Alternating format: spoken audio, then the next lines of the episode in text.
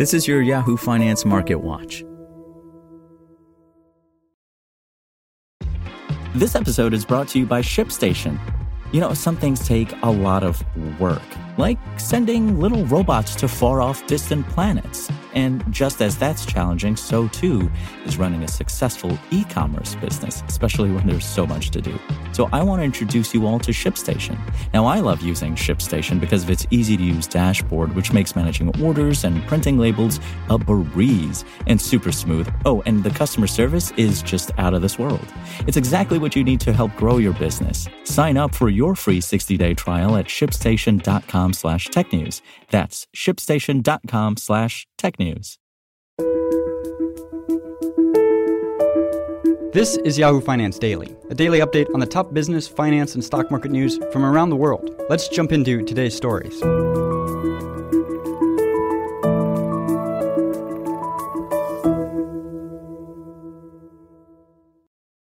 U.S. stocks fell Thursday to cap another losing week on Wall Street as investors digested a flurry of bank earnings and reeled from more red-hot CPI numbers. The S&P 500 and tech-heavy Nasdaq Composite each settled at four-week lows, recording declines of 1.2% and 2.2% respectively. The Dow Jones Industrial Average retreated from a slight advance earlier in the session to close 0.3% lower. Meanwhile, Treasury yields climbed higher, with the 10 year benchmark marking its biggest one week jump to hit 2.8%, the highest level since December 2018.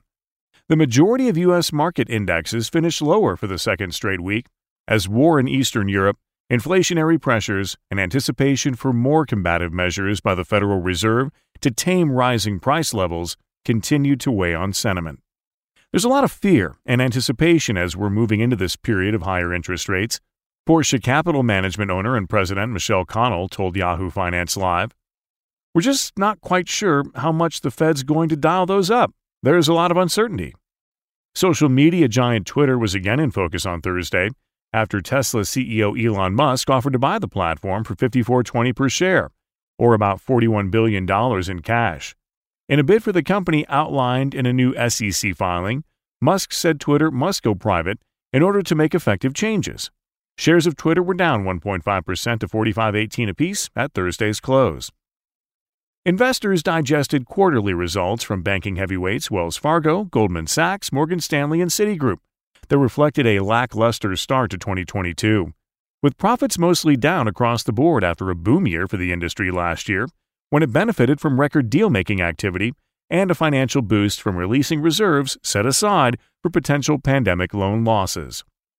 The initial batch of reports preface a milder quarter for earnings growth than previous periods. However, earnings are expected to be a bright spot for investors who, much of this year so far, have grappled with sharp market swings tied to worsening geopolitical risk, inflationary pressures, and fears monetary tightening may prompt an economic contraction as the Federal Reserve sets out on its rate hiking plans. Analysts have tempered their expectations on first quarter earnings lowering bottom up EPS forecasts in aggregate for Q1 by 0.7%, from 52.21 to 51.83, according to data from FactSet. On the other hand, EPS forecasts for the second quarter are up by 1.6%, from 55.16 to 56.07, by 2.4% from 57.82 to 59.23 for the third quarter, and by 3.9% from 58.31 to 60.59 for the fourth quarter, and by 2.0% from 223.43 to 227.80 for 2022 overall. Economists at Bank of America in a note out this week also predicted a resilient earnings quarter despite grim macroeconomic headlines throughout the period. Leading signals and early reporters suggest a high likelihood of an EPS beat in Q1, B of A said, adding the financial institution expects a 4% beat or 53.50 versus consensus 51.54.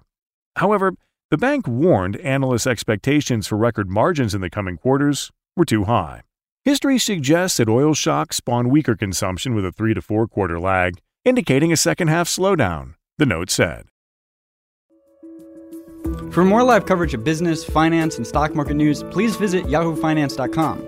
We'll be back tomorrow morning with your daily update. So until then, thanks for listening.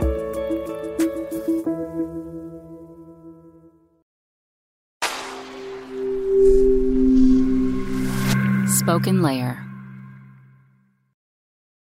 Want to learn how you can make smarter decisions with your money? Well, I've got the podcast for you. I'm Sean Pyles, and I host NerdWallet's Smart Money Podcast.